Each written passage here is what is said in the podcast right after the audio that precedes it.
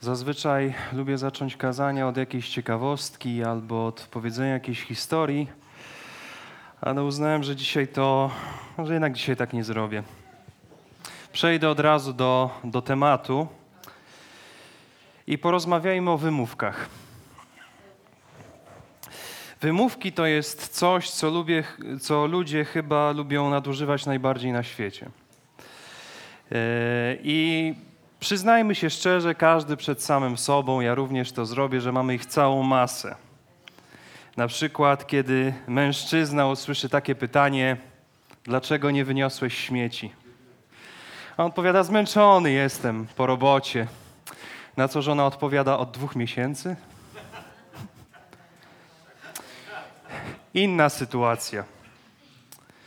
Kochanie, zabierzesz mnie do kina? Na co słyszę odpowiedź, a wiesz, muszę wziąć nadgodziny, nie dam rady. Przy czym prawda jest taka, że jestem zbyt leniwy na to, żeby zrobić to, co mam do zrobienia w godzinach pracy. Są jeszcze, powiedzmy, gorsze wymówki. Na przykład, czy poczytamy Biblię? Na co można usłyszeć odpowiedź, no daj spokój, Liga Mistrzów leci. Albo jest nowy sezon mojego ulubionego serialu i chcę go w jeden wieczór obejrzeć. E, ale myślę, że moją, w cudzysłowie ulubioną, nie dlatego, że lubię jej używać, tylko że za każdym razem, jak słyszę tego typu wymówki, to mam taki szyderczy śmiech w środku. Jest to, że kiedy, że kiedy stajemy przed jakimś wyzwaniem i mówimy, stojąc przed tym wyzwaniem, jeszcze zanim cokolwiek zrobimy, że się do tego nie nadajemy i rezygnujemy przed startem, właściwie oddajemy, jak to bardzo ładnie język sportowy mówi, oddajemy całą walkę walkowerem. I myślę, że jedną z największych plag, jeżeli nie największą plagą, która dotyka współczesne kościoły w naszej cywilizacji europejsko-amerykańsko-australijskiej, tej rozwiniętej, jest to, że ludzie nie wywiązują się z ról, do jakich zostali powołani. I nie mówię tu tylko o roli mężczyzny i kobiety, czy to jako płci, czy to jako płci w kościele, ale mówię o, chrześci- o roli chrześcijan w ogóle. I problemem jest nie tylko to, że unikamy angażowania się, bo skoro mówię o chrześcijanach, to już mówmy kolektywnie wliczając nas, nas samych, ale często widać, że nie, nie, nie próbujemy. Nie próbujemy podjąć działań, ale nawet wielu z nas nie chce przyjąć czy uznać tego, co Biblia mówi na temat tego, jakie zadania ma wypełniać chrześcijanin. I kiedy nie chcą tego uznać, wtedy na scenę wchodzą wymówki. Mało tego, na scenę wchodzi też kwestionowanie kompetencji Boga do określania tego, jakie zadania ma wykonywać chrześcijanin, jaką ma rolę pełnić.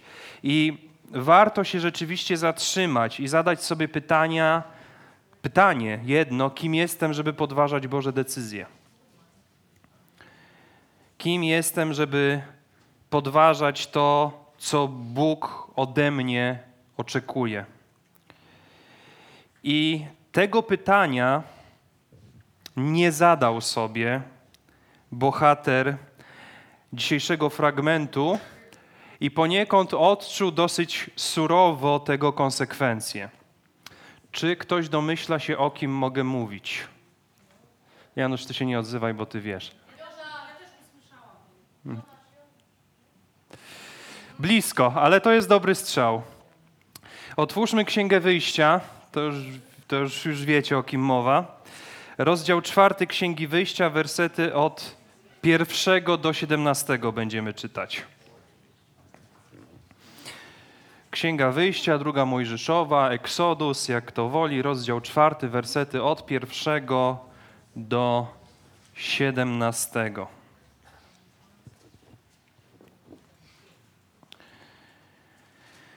I czytamy tam takie słowa. Na to odezwał się Mojżesz i rzekł: A jeżeli nie uwierzą mi i nie usłuchają mnie, lecz powiedzą: Pan nie objawił się tobie.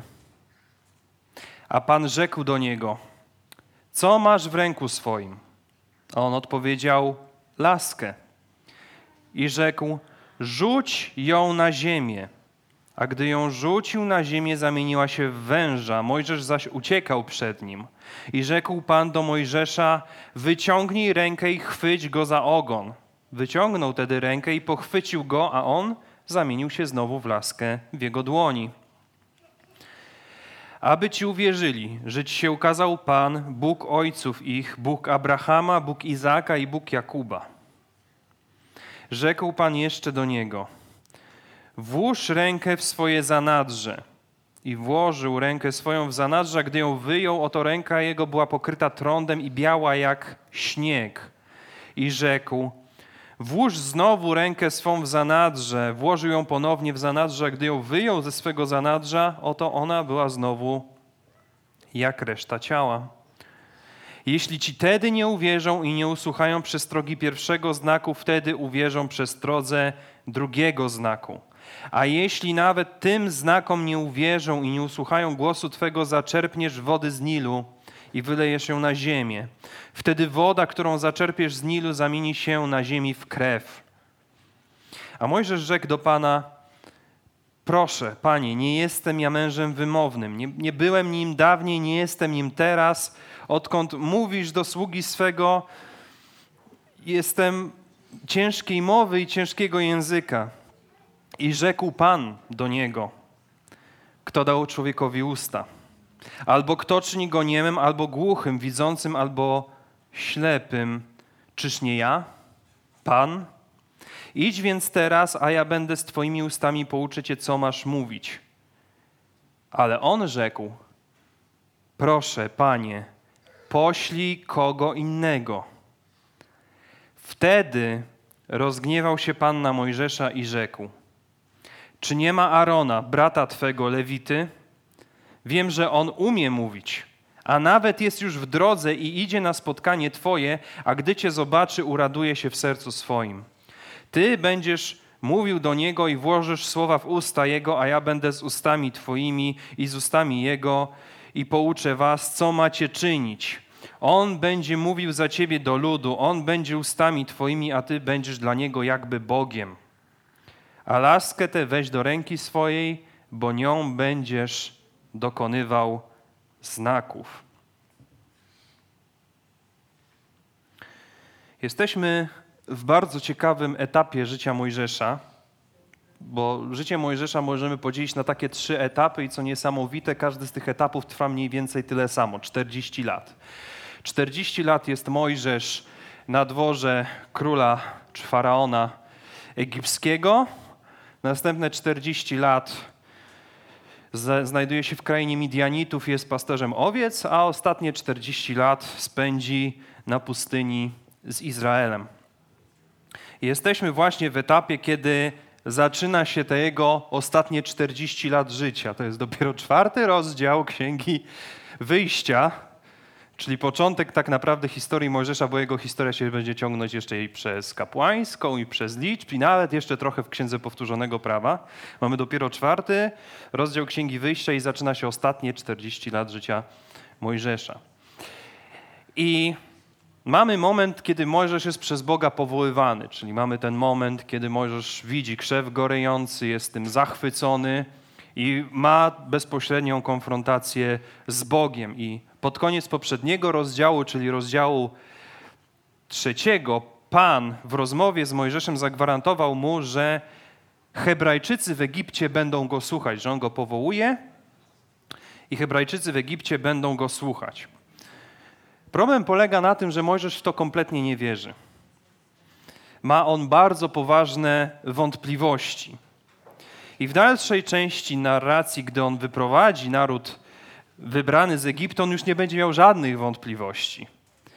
Ale Bóg też skonfrontuje go z rzeczywistością, że nawet jeżeli teraz nie ma tych problemów, o których myślał, że będzie miał wcześniej, to nic nie będzie takie różowe, jak się wydaje, że po wyjściu Izraelitów z Egiptu to będzie dopiero początek jego, jego trudów. Mojżesz najwyraźniej jest na tyle odważny i jednocześnie bezczelny, że otwarcie kwestionuje Boże kompetencje i chce korygować cele i metody Boga. On uważa, że przekonanie faraona nie będzie tak trudne, żeby wyprowadzić Izrael z Egiptu. Bardziej obawia się tego, że sami Izraelici nie będą chcieli mu uwierzyć. I jeżeli dalej czytamy tekst, tą piękną wymianę zdań między wersetami drugim a, a dziewiątym, to można by pomyśleć, że Pan bardzo surowo gani Mojżesza za to, że poddaje wątpliwość to, co Bóg obiecał. Ale to nie do końca o to chodzi, ponieważ Bóg nie zarzuca Mojżeszowi słabej wiary, nie mówi mu o ty człowieku słabej wiary. On zamiast tego daje Mojżeszowi znaki. Konkretnie trzy. Trzy znaki, rzeczy, które ma zrobić, które mają rozwiać wszelkie wątpliwości u ludzi, do których został skierowany i którzy mają go wysłuchać. I mamy pierwszy znak. Coś takiego pomocniczego, laska. Staje się nagle czymś groźnym, czyli wężem. I następnie mamy odwrócenie tej przemiany, czyli znowu coś groźnego staje się czymś, co symbolizuje pomoc. Mamy drugi znak, czyli coś zdrowego, jak ręka, która jest niedotknięta chorobą, zamienia się w coś chorego, coś niezdrowego. I następnie znowu następuje odwrócenie. I mamy trzeci znak, który pokazuje, że coś czystego, jak wody Nilu, w tamtej kulturze w Egipcie uważano, że wody Nilu są czyste, są święte, no to stają się czymś zepsutym, stają się krwią. I co ciekawe, o ile w pierwszych dwóch procesach widzi, słyszymy o tym, że jest odwrócenie procesu, laska w węża, wąż w laskę, ręka zdrowa w chorą, chora w zdrową. O tyle przy trzecim znaku nie ma mowy o tym, żeby krew zamieniła się znowu w wodę w Nilu. I co ciekawe, w przeciwieństwie do dwóch pierwszych znaków, które Mojżesz wykona przed ludem, w dalszej części rozdziału czwartego, żeby przekonać ich do tego, że on jest rzeczywiście posłany przez Boga, to ten trzeci znak, to zamienienie wody w krew, zostaje wstrzymany i pojawi się dopiero, dopiero później. I nie będzie to pierwszy i ostatni raz, kiedy Mojżesz będzie związany z tymi znakami. On będzie miał z nimi do czynienia ponownie. Jak pamiętam, on nie tylko pokaże y, przed ludem te znaki, ale pokaże je również przed y, faraonem. Pokaże laskę zamieniającą się w węża i obwieści faraonowi Boży nakaz o opuszczeniu y, Izraela. To znaczy Aaron, to za sprawą Arona przed faraonem laska zamieni się w węża. Trzeci znak pojawi się, kiedy znowu wody Nilu zamienią się w krew, a trąd pojawi się dopiero, trąd jako oznaka Bożego działania pojawi się dopiero w Księdze Liczb w 12 rozdziale, kiedy to Miriam cała zostanie pokryta trądem. Zatem o co chodzi? Chodzi o to, że Bóg będzie dowodził tego, że jest Bogiem, jest Bogiem Izraela, jest tym prawdziwym Bogiem właśnie przez te konkretne znaki. I warto tutaj dokonać pewnego bardzo ważnego rozróżnienia. Zamiana las, laski w węża i odwrotnie jest znakiem, który ma przekonać lud Boży do wiary, ma przekonać Izraelitów do wiary w prawdziwego Boga, ale ta sama zamiana laski w węża staje się dla faraona nie znakiem, ale cudem. Tam jest użyte słowo cud. I sam Bóg mówi, że przy spotkaniu z faraonem ten zwróci się e, do Mojżesza Aarona, mówiąc: Wykażcie się jakim cudem. Aaron powie, e, faraon powie takie słowa: Wykażcie się jakim cudem. I mamy tutaj bardzo ciekawe rozróżnienie, że znaki są dla ludu Bożego, a cuda są dla tych, którzy nie są z ludu Bożego. Czyli znaki są dla wierzących, podczas gdy cuda okazują się być dla niewierzących. Znaki niosą odwagę i zachętę, znaki zapewniają o Bożym działaniu, a cuda prowadzą do tego, że ludzie są przerażeni, że padają na, na kolana. I o tym też pisze apostoł Paweł e, w liście do Koryntian. E, pierwszy list do Koryntian, 14 rozdział. Przetomówienie językami to znak nie dla wierzących, ale dla niewierzących, a proroctwo nie dla niewierzących, ale dla wierzących. Jeśli się tedy cały zbór zgromadza na jednym miejscu i wszyscy językami niezrozumiałymi mówić będą, a wejdą tam zwykli wierni albo niewierzący, czyż nie powiedzą, że szalejecie? Lecz jeśli wszyscy prorokują, a wejdzie jakiś niewierzący albo zwykły wierny, wszyscy go badają, wszyscy go osądzają, skrytości serca jego wychodzą na jaw i wtedy upatrzy na twarz, odda pokłon Bogu i wyzna, prawdziwie Bóg jest pośród was. Chodzi o to, że kiedy Bóg daje te znaki Mojżeszowi, on nie gwarantuje mu, że kiedy on pokaże te znaki, to to wyeliminuje wszelki sceptycyzm. On w wersetach 8 i 9 mówi po prostu: Jeśli ci tedy nie uwierzą, lub jeśli tym znakom nawet nie uwierzą. Czyli Bóg nie informuje Mojżesza z wyprzedzeniem o ostatecznej reakcji ludu. On nie mówi mu, słuchaj, jak to zrobisz, jak ta laska zamieni się w węża, to się na pewno przekonają. Może tam część zostanie nie, nie, niedowiarków, no to wtedy zrób ten numer z ręką, nie? To wtedy powinno tak być. Nic takiego nie mówi. On mu tylko mówi, co ma robić, jeśli nie uwierzą. Czyli Bóg zachowuje rezultaty swojej pracy dla siebie, a Mojżesza pozostawia w pewnej niepewności duchowej. Niepewności co do tego, czy rzeczywiście te działania mogą być skuteczne, albo też tego, jak Bóg zamierza wykorzystać te, te znaki. I Nowy Testament przedstawia dobre i nie do końca dobre spojrzenie właśnie na, związki, na związek między znakami a wiarą. Ponieważ nasz Pan Jezus Chrystus mówi, że jeśli nie użycie znaków i, i cudów, to nie uwierzycie. To mówi do, yy, do swoich uczniów. I mówi to ze względu na wypowiedzi ludzi w rodzaju, jaki znak czynisz, abyśmy uwierzyli o Tobie, jakie dzieło wykonujesz. No ale jednak z drugiej strony, jak apostoł Jan podsumowuje służbę Jezusa, to mówi: I wiele innych cudów uczynił Jezus wobec uczniów, które nie są spisane w tej księdze, te zaś są spisane, abyście wierzyli, że Jezus jest Chrystusem, synem Boga, i abyście wierząc mieli żywot wieczny yy, w imieniu Jego. I różnica między tymi dwoma stwierdzeniami to różnica między znakami, których się żąda i oczekuje, a znakami dawanymi z miłością, aby pobudzić serce osoby szczerze poszukującej Boga i prawdy. I teraz można by się tu zatrzymać i się zastanowić, w jakiej intencji Bóg chce dawać Izraelowi znaki. Czy dlatego, że Izrael będzie się tego domagał, czy on chce je dać z miłości? I do tego wrócimy później. I Mojżesz wyraził szereg protestów. A co jeśli nie uwierzą? No to Bóg mówi, jeśli nie uwierzą, to to. I mamy werset dziesiąty.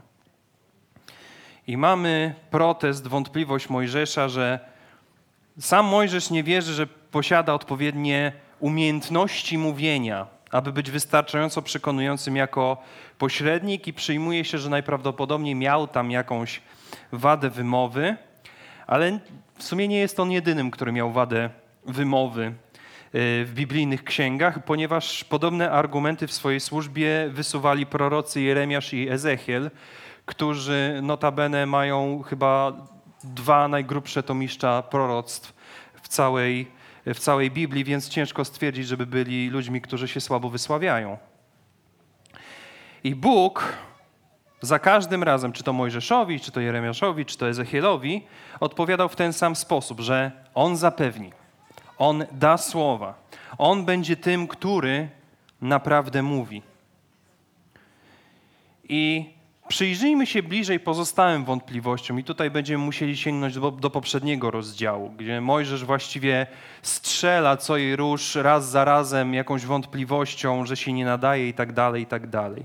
W trzecim rozdziale, w wersecie jedenastym, Mojżesz mówi, kimże jestem, by miał pójść do Faraona i wyprowadzić synów izraelskich z Egiptu. I w tym wypadku Mojżesz poddawał wątpliwość swój status yy, czy rangę swojej osoby. On był banitą z Egiptu, on był pasterzem owiec przez 40 lat u swego teścia i on nie widział siebie w roli, w roli przywódcy religijnego. Yy, ale jak na ironię, poganianie stada baranów po pustyni przez 40 lat było idealnym doświadczeniem, biorąc pod uwagę, co robił Mojżesz, kiedy wyszedł z Izraelem z Egiptu. I wtedy, kiedy jego rola znacząco się zmieniła. Jednak jak czytamy dalej, Bóg bardzo y, krótko skwitował jego odpowiedź. On mu odpowiedział po prostu: Będę z tobą.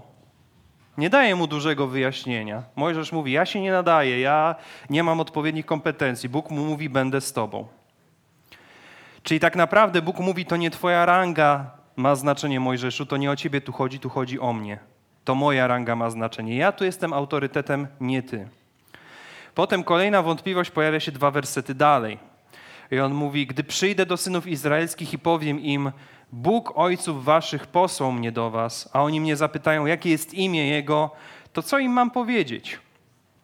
I Bóg w odpowiedzi, już tutaj bardziej rozwija swoją odpowiedź i daje swoją charakterystykę, że jest Bogiem Abrahama, Izaaka, Jakuba, czyli przodków tego ludu, ojców założycieli, byśmy powiedzieli. Odnosi się do wybrania i szczególnej roli tych, yy, tych ludzi, tych patriarchów i do, tożsamości całego narodu. I, I co ciekawe, on nie tylko mówi o przeszłości, ale mówi też o przyszłości. Daje obietnicę, E, nadania nowej ziemi i wyzwolenia.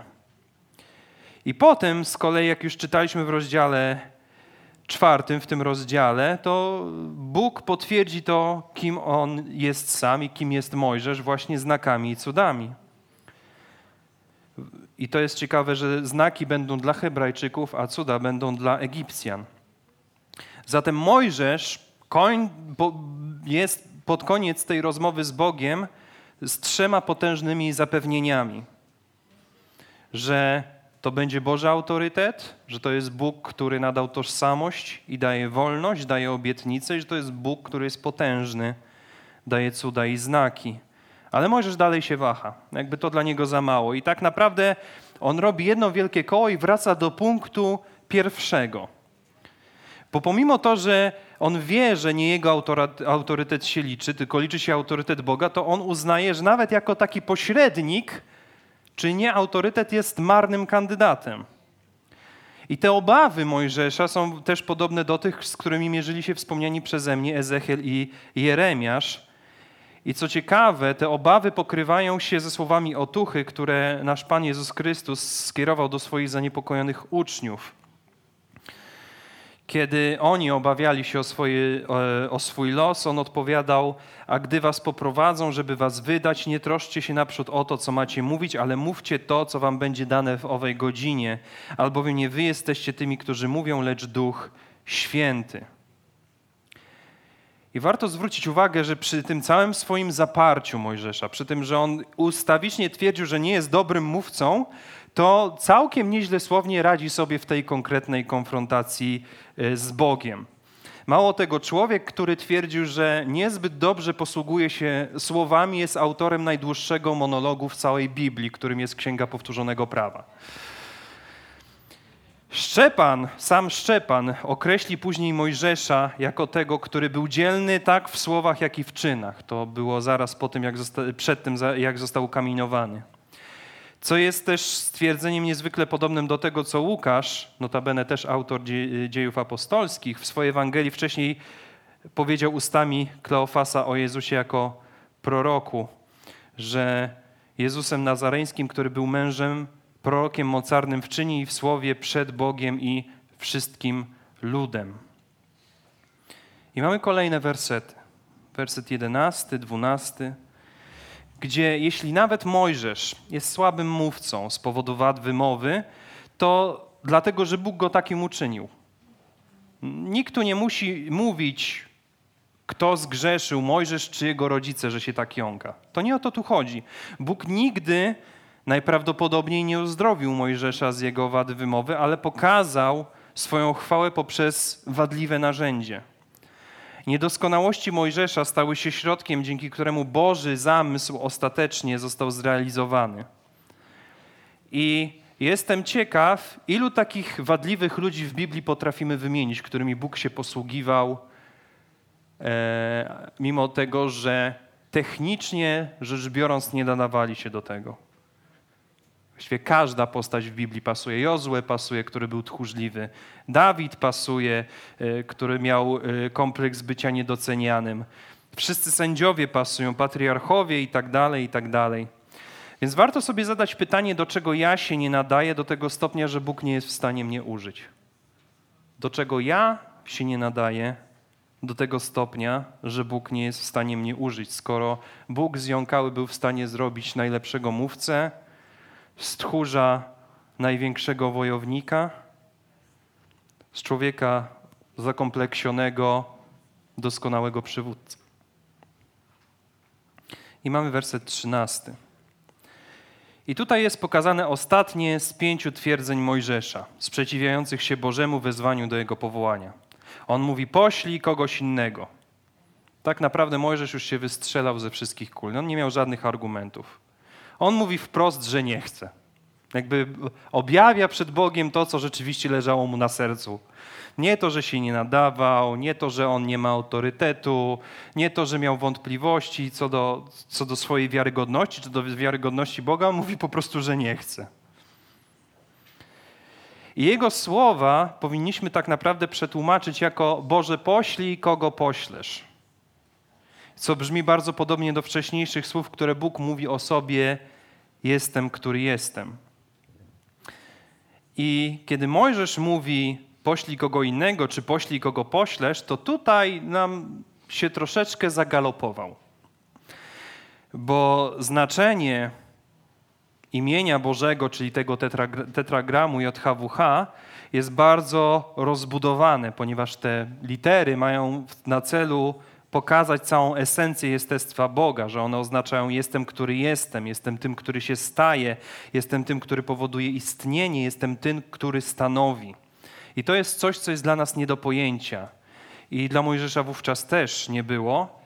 Ale Mojżesz jako wymówkę powiedział coś mniej więcej takiego. To jego ostatnie stwierdzenie, poślij kogo innego, moglibyśmy rozbudować i powiedzieć, że jego, jego słowa miały taki sens, że Boże, skoro jesteś tym, kim jesteś,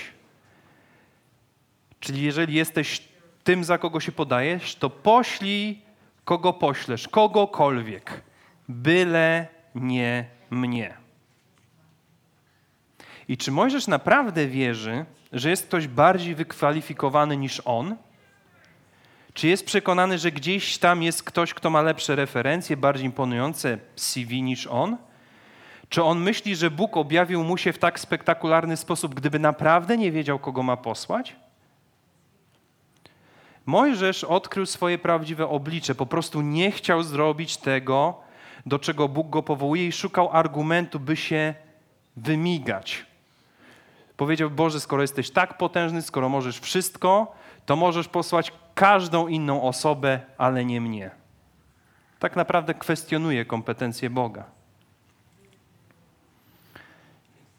I można by się zastanowić, jaka jest nasza wymówka ostatecznie. Że Boże, jesteś tak potężny, możesz wszystko, masz tylu fantastycznych ludzi, możesz do tego, do tego innego zadania, ewangelizowania czy czegokolwiek posłać kogokolwiek, byle nie mnie, bo jesteś tak potężny. Czy to jest, czy rzeczywiście tutaj w takim myśleniu wielu może, my możemy się zagalopować? Mamy werset czternasty.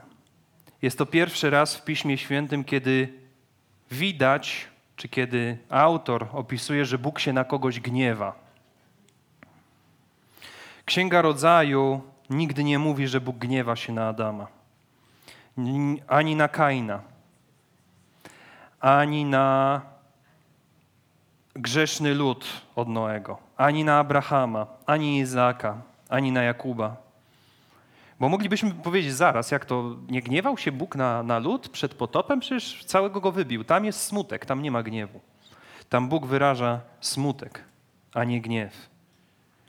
I Pismo Święte wielokrotnie opisuje gniew Boży skierowany na jego lud. Wielokrotnie, kiedy mają miejsce odstępstwa, bałwochwalstwo, ale tylko kilka razy Boży gniew jest skierowany na poszczególne osoby. I mam pytanie, czy ktoś kojarzy, kiedy Boży gniew spadł na jakieś konkretne osoby? Jeden przykład, dwa. Nie. Na Uzzę, tak. Na Uzzę. Na kogo jeszcze?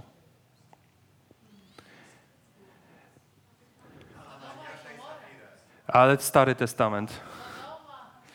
Nie, nie, w Sodomie w, Sodo, w, so, w, Sodo, w Sodomie nie mamy Bożego gniewu, mamy Boży sąd. Mamy Salomona. Bóg gniewa się na Salomona, na jego odstępstwo. Bóg gniewa się na trzech przyjaciół Hioba, tych, którzy źle mu doradzali. Bóg gniewa się na króla Hiskiasza.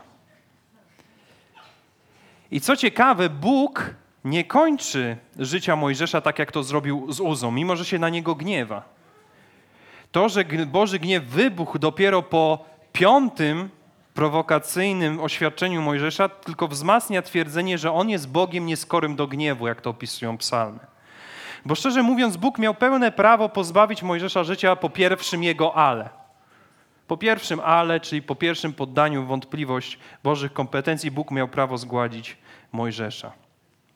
I do pewnego stopnia, jak czytamy tę wymianę zdań między Bogiem i Mojżeszem, to, to możemy uznać, że Bóg idzie na pewne ustępstwa wo wobec Mojżesza. No bo to, czego brakuje Mojżeszowi, czyli zdolności oratorskie, no to Bóg mówi, przecież jest Aaron. Aaron ma tego w obfitości. No ale tutaj pojawia się haczyk, bo rzeczywiście Aaron potrafi przemawiać bardzo przekonująco, tak przekonująco, że później doprowadzi do skonstruowania złotego cielca, co nie jest niczym dobrym. Ale kwestionowanie Boga przez Mojżesza, jego próba ucieczki od swojej powinności, toruje drogę do pojawienia się postaci elokwentnego Arona. Ale to też przychodzi za, to ma swoją cenę. Ponieważ najlepiej byłoby, gdyby w całej tej rozmowie Mojżesz powiedział: Wiem, że są osoby bardziej wiarygodne ode mnie. Ale jeśli jestem osobą, której rzeczywiście, Boże, potrzebujesz, jeżeli będziesz ze mną i będziesz mówił moimi ustami, to ja jestem do Twojej pełnej dyspozycji. Wydaj swoje rozkazy. Taka powinna być odpowiedź Mojżesza. I dochodzi do tego, że Mojżesz traci to, co mógłby zyskać, gdyby zgodził się na pełną współpracę z Bogiem, że Traci być może część autorytetu, traci być może coś, co sprawiłoby, że lepiej by panował nad ludem. Nie wiemy tego, ale tutaj jest pokazane, że Mojżesz coś traci, że poprzez swoją postawę on traci. Ale mamy coś takiego, że w historii nam się pojawia bardzo mocna ekipa, czyli Mojżesz i Aaron. Są mocną ekipą, ale nie są sobie równi. I tym, czym Bóg jest dla Mojżesza, Mojżesz jest dla Arona, gdzie czytamy w słowach, będzie dla niego jak Bóg. I to jest ciekawe, bo to jest sytuacja, w której osoba duchowna, czyli Aaron, Lewita, jest podległa osobie świeckiej, czyli Mojżeszowi. Kapłan podlega prorokowi. Ale to jest wciąż zgrany duet. I tylko w dwóch innych przypadkach Izrael działał pod dwoma takimi przywódcami, czyli świecki dowódca i, że tak powiem, e, pierwszy oficer, który był duchownym. I to jest w momencie, kiedy jest osiedlenie się w Kananie, kiedy Jozue jest tym świeckim przywódcą, a Eleazar jest kapłanem. No i oczywiście okres powygnaniowy, kiedy pojawia się Nechemiasz ze Zdraszem. Nechemiasz jest tym świeckim przywódcą, a Ezdrasz kapłanem. I co ciekawe, kiedy działają takie duety, to Izrael wzrasta. To Izrael przeżywa te lepsze momenty swojej historii. I myślę, że jeden z najważniejszych wniosków, jaki wypływa z całej tej rozmowy, to przede wszystkim nie doprowadzaj Boga do gniewu. Czy bardziej prozaicznie mówiąc, nie wkurzaj Boga. No to jest jakby oczywiste, ale tutaj dowiadujemy się bardzo ciekawej rzeczy, ponieważ Mojżesz nie doprowadza do gniewu Boga tutaj dlatego, że robi coś niemoralnego, że jest bałwochwalcą, że jest nieetyczny, albo że nie okazuje tutaj Bogu szacunku. Nie. On tutaj mówi, że Bóg myli się nie w kwestii jakiejś prawdy, nie w kwestii etycznej, ale w kwestii personalnej. Mojżesz mówi, że Bóg źle wybrał kogoś, kto ma go reprezentować przed faraonem. I to Boga doprowadziło do gniewu. I możemy mówić światu, że Bóg gniewa się na grzeszników, że Bóg gniewa się na ludzi e, nienawróconych, e, że na ogólną niemoralność na świecie.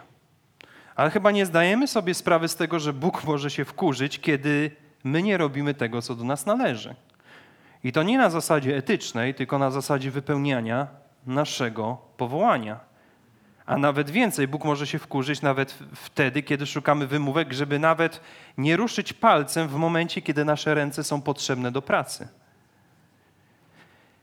I słusznie martwił się nasz Pan Jezus Chrystus, kiedy mówił słynne słowa: Żniwo wprawdzie wielkie, ale robotników mało. Proście więc Pana żniwa, aby wyprawił robotników na żniwo swoje.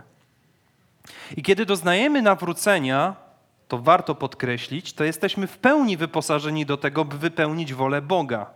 Kiedy głosimy Ewangelię, to Bóg daje nam słowa, które mamy wypowiedzieć. Kiedy dajemy świadectwo wiary, to Bóg prowadzi nas w każdym czynie.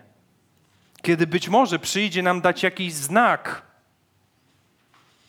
to nie my, ale On jest Jego autorem. Kiedy przyjdzie nam dać może jakiś cud, znak dla wierzących, cud dla niewierzących, to On tym wszystkim kieruje, nie my. Kiedy widzimy jakiś problem w, problem w sobie, czy u bliskiej osoby, czy u kogoś e, ze zboru, czy nawet w, w, całym zborze, czy w jakiejś innej grupie ludzi wierzących, to Bóg jest ostatecznie tym, który sprawia, że skoro my to dostrzegamy, że skoro to my pragniemy zmiany, to na pewno On powołuje nas do tego, byśmy podjęli konkretne kroki. I możesz uważać, że nie wiem, że nie nadajesz się do tego, żeby ewangelizować. Nie masz do tego obdarowania. Nie masz obdarowania do, do nauczania, tu do mężczyzn oczywiście. Że nie masz obdarowania do tego, żeby kierować jakąś grupę, prowadzić grupę biblijną, czy prowadzić kogoś w procesie uczniostwa, naprawić jakiś problem, z jakim zmaga się wspólnota, czy działać na rzecz poszerzania Królestwa Bożego w innym stopniu, można tak uważać, ale warto sobie zadać dwa pytania. Po pierwsze, czy próbowałeś? Czy próbowałaś? Próbowałaś coś zrobić w tym kierunku, żeby, nie wiem, ewangelizować, prowadzić, być w uczniostwie? Czy podjąłeś jakieś starania? A drugie pytanie, czy rzeczywiście to, czy ci się uda, czy będziesz w tym dobry, dobra, to rzeczywiście to od ciebie zależy. W jakim stopniu na pewno tak, bo musisz wyrazić chęć, ale czy ostatecznie do sukcesu idziesz ty, czy prowadzi cię Bóg? Bo jeżeli nie, pod, jeżeli nie podjęliśmy próby, to skąd wiemy, że się nadajemy? Albo skąd wiemy, że się nie nadajemy? Mojżesz nigdy wcześniej, może to zabrzmi dziwnie, nie próbował wyzwolić narodu wybranego, zanim go Bóg nie powołał. Więc skąd on, biedny, miał wiedzieć, czy on się nadaje, czy on się nie nadaje? I Bóg mu ostatecznie uświadomił, że to nie chodzi o to, czy się nadajesz w oczach ludzkich, a szczególnie swoich własnych, czy się nie nadajesz, ale do tego, czy jesteś przez Boga powołany. O to chodzi. Bo to nie od ciebie zależy sukces, tylko od Boga. I to Bóg jest też wyznacznikiem tego sukcesu, czyli On określa, czym będzie sukces w tym wypadku, a nie ty. Zatem wniosek jest jasny: nie szukaj wymówek, nie wkurzaj Boga. Daj mu się prowadzić. Mamy robić to, do czego zostaliśmy powołani. A skąd mamy wiedzieć właściwie, do czego zostaliśmy powołani? Skąd? No właśnie mamy opisane w całym Piśmie Świętym, i w Starym, i w Nowym Testamencie, gdzie to się wszystko sprowadza do tego, żeby naśladować Chrystusa i trzymać się tego, co nauczali apostołowie. A pamiętamy wszyscy, że zanim apostołowie przekazali swoje nauki, to odnajdywali Chrystusa w Starym Testamencie i nauki Starego Testamentu przenosili na Chrystusa. Więc mamy naszego Pana w tym naśladować. Dlatego zostawię Was wszystkich z tym ostatnim pytaniem: jaka jest Twoja wymówka? Amen.